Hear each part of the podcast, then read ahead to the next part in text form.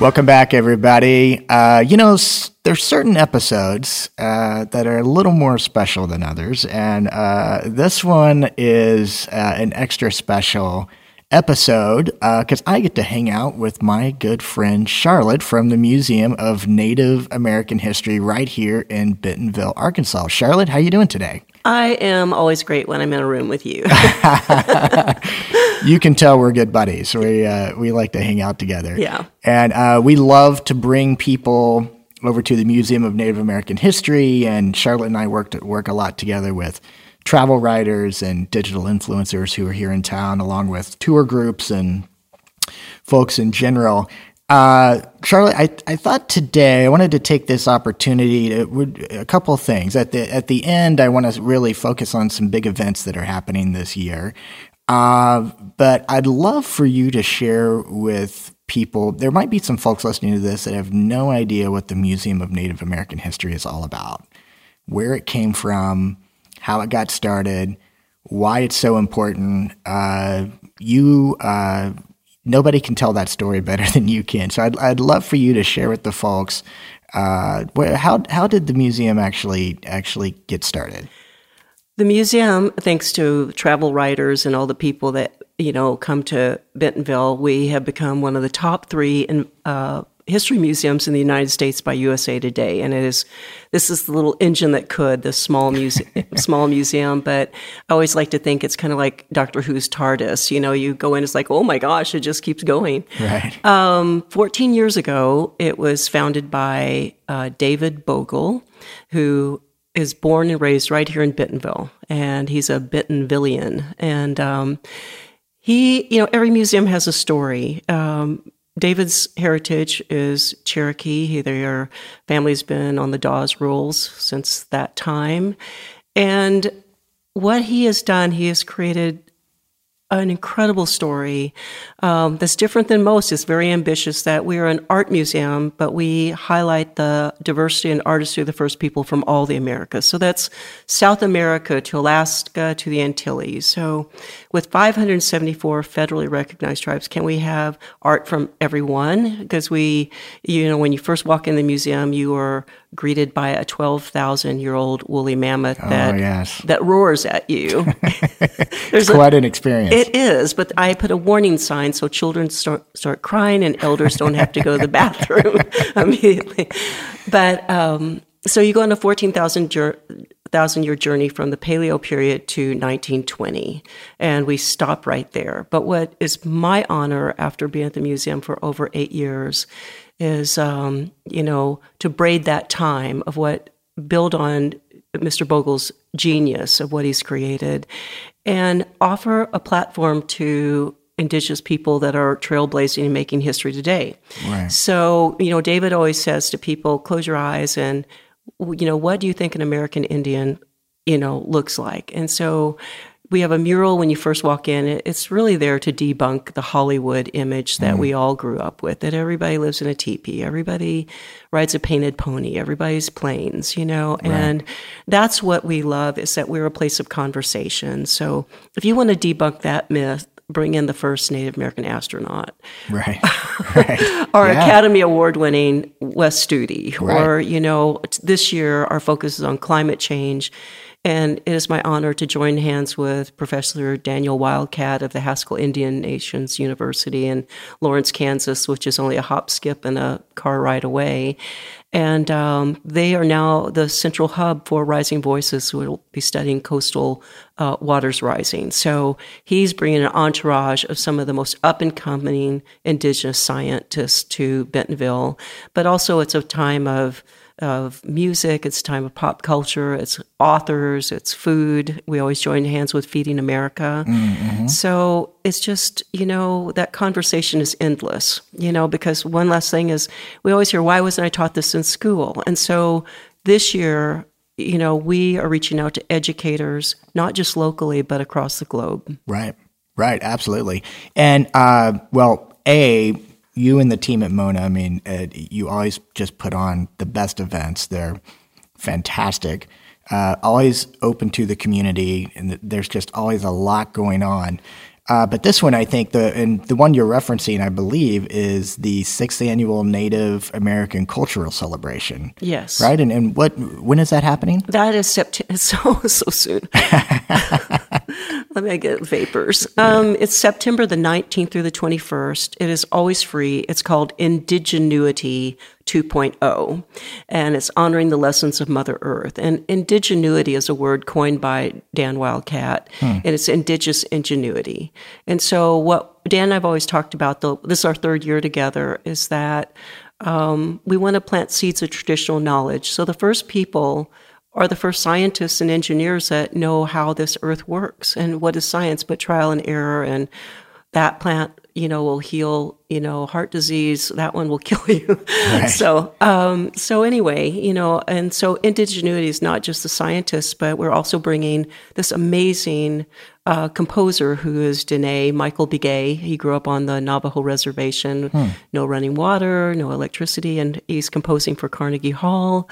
And uh, he's worked with Yo Yo Ma, and he will be collaborating with Grammy Award winning um, guitarist Larry Mitchell. Oh, wow. So we have these little not only is it a full day of events, but there's after hour meet and greets that people can meet the presenters, and we hope to inspire you know, future generations. And that's what we thought playing the seeds of traditional knowledge. So, you know, students out there today, you know, whatever their creator given talent is or whatever future profession they're going into, we're hoping they're going to create sustainable solutions for the planet. So, you know, as an event producer for five million years, you know, I try to think it out or, you know, you know, all heck will break loose. Right. So, um, you know, if it's something, if they put your part, your heart into something, hopefully uh, you find out, well, it'd be bad for the water. Well, then don't do it. Right. Right. So we have a contest about that too. That's great, and all of this is happening on site uh, at the museum. Finally, right? it, yeah, that's great because I mean, it, folks, you'll see when you when you visit, but the the grounds outside are fantastic. And for events like that, like this, uh, a lot of times there's pieces outside. Is that going to happen this year as well, outside and inside? Well, I have some fast breaking news. Oh, breaking news. We always love breaking beep, news. Beep, beep, beep, beep, uh, we actually have now acquired the house next door. Oh. And so that comes with, I guess I can say that now oops, too late. um, it also comes with two acres. So we finally have parking. You know, as an event producer, mm, your mm. Rubik's Cube of what we've been through, it's like, where do you put people? Right. So now we can actually have school buses come. We can move the the event site, you know, in a new location that's not on that busy street of Second you know so right. so that's exciting. That is great. So not only can we have our you know people in our radius bring their students to us you know please call us let us know you're coming. Um, we can you know also um, we'll be streaming across the world also. Oh that's great. Yeah, yeah. streaming that's well everyone, you'll have to make sure. Eh, well, a we encourage you to come and visit in person. Yes, uh, that's always the best experience. But if you can't, then definitely check out the uh, the live stream that'll be uh, that'll be taking place. And um, this event sounds amazing. And you always work with uh, um, the different uh, tribes and organizations, even regionally, right? For- exactly. And, you know, we do programs called Hear Our Voices with the most wonderful Cherokee storyteller Gayle mm. Ross, and we bring in storytellers from across the nations. You know, yeah. we're from Yupik to you know Laguna. So you know, land you know land dictates culture, and that's why it's really important. You know, to debunk you know that you know the way people see Hollywood that there's different ways to live there's different stories that go on and and to share that. And it's all archived on our website which is amazing. Absolutely. But also land dictates solutions for the planet too. So right. yeah. Absolutely.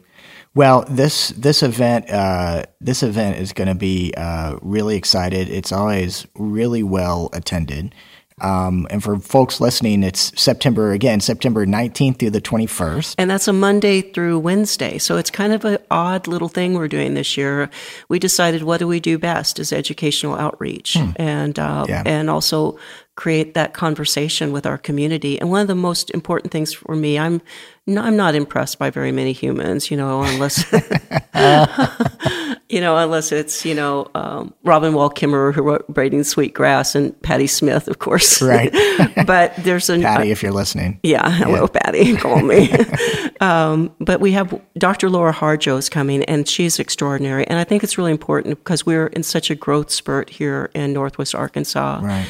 Is that there'll be a workshop. You know, you're imagining what what do you want to keep in your radius of your community that you don't want to destroy? And maybe what do you want to add that's inclusive you know? So mm-hmm. if there's a little crawdad hole that used to go crawdad but you know you might want to keep that. Or what are we missing that would make life a better place? And i just want to encourage you know architects city planners engineers you name it to you know look at this menu and um, you know see what you know you would like to attend. Absolutely, absolutely. Well, absolutely, those folks, and we welcome everybody to uh, make sure you go to uh, to the Museum of Native American History's website.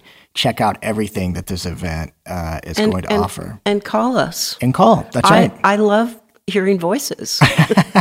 Charlotte is great about picking up the phone, uh, responding to emails. She's got a great team over there as well. They they really do a fantastic job. You know what I love the most about I answer all the reviews that we get, and I would say a third of them talk about how kind the staff is. Mm, yeah, well, that makes sense. Yeah, that makes sense. They're really wonderful, really wonderful. Well, we encourage folks to uh, to attend this event, check it out, uh, but really anytime during the year uh, the museum is just a fantastic place to visit. And uh, for folks that come into town, you know, we, we hear feedback on uh, different experiences as well, as you might imagine. And uh, we often hear from people. Uh, one of our favorite parts of visiting was the Museum of Native American History. And Charlotte, you'll get a kick out of this. The it, it, almost consistently, part of that response is we absolutely love the Museum of Native American History and gosh, didn't realize that it was such, there's so much to see inside the building when you walk in the front door because it looks like a smaller setup, but there's, there's a lot inside to experience. Yeah. And I have to tell you that uh, Mr. Bogle is still enhancing that. So when we add a new art piece, it has got to give a greater window to how the first people lived in that diversity. And mm. it's some of the best of the best. And I think we were shut for a year and a month during COVID. And so we had a time to completely reimagine how we, you know, run the museum, you know, creating these virtual platforms. We painted every case and we've added over, I'd say, 30 new pieces to the museum. Wow. Wow. Yeah. Well, that's something everyone's going to have to check out as well. Exactly. for sure, for sure.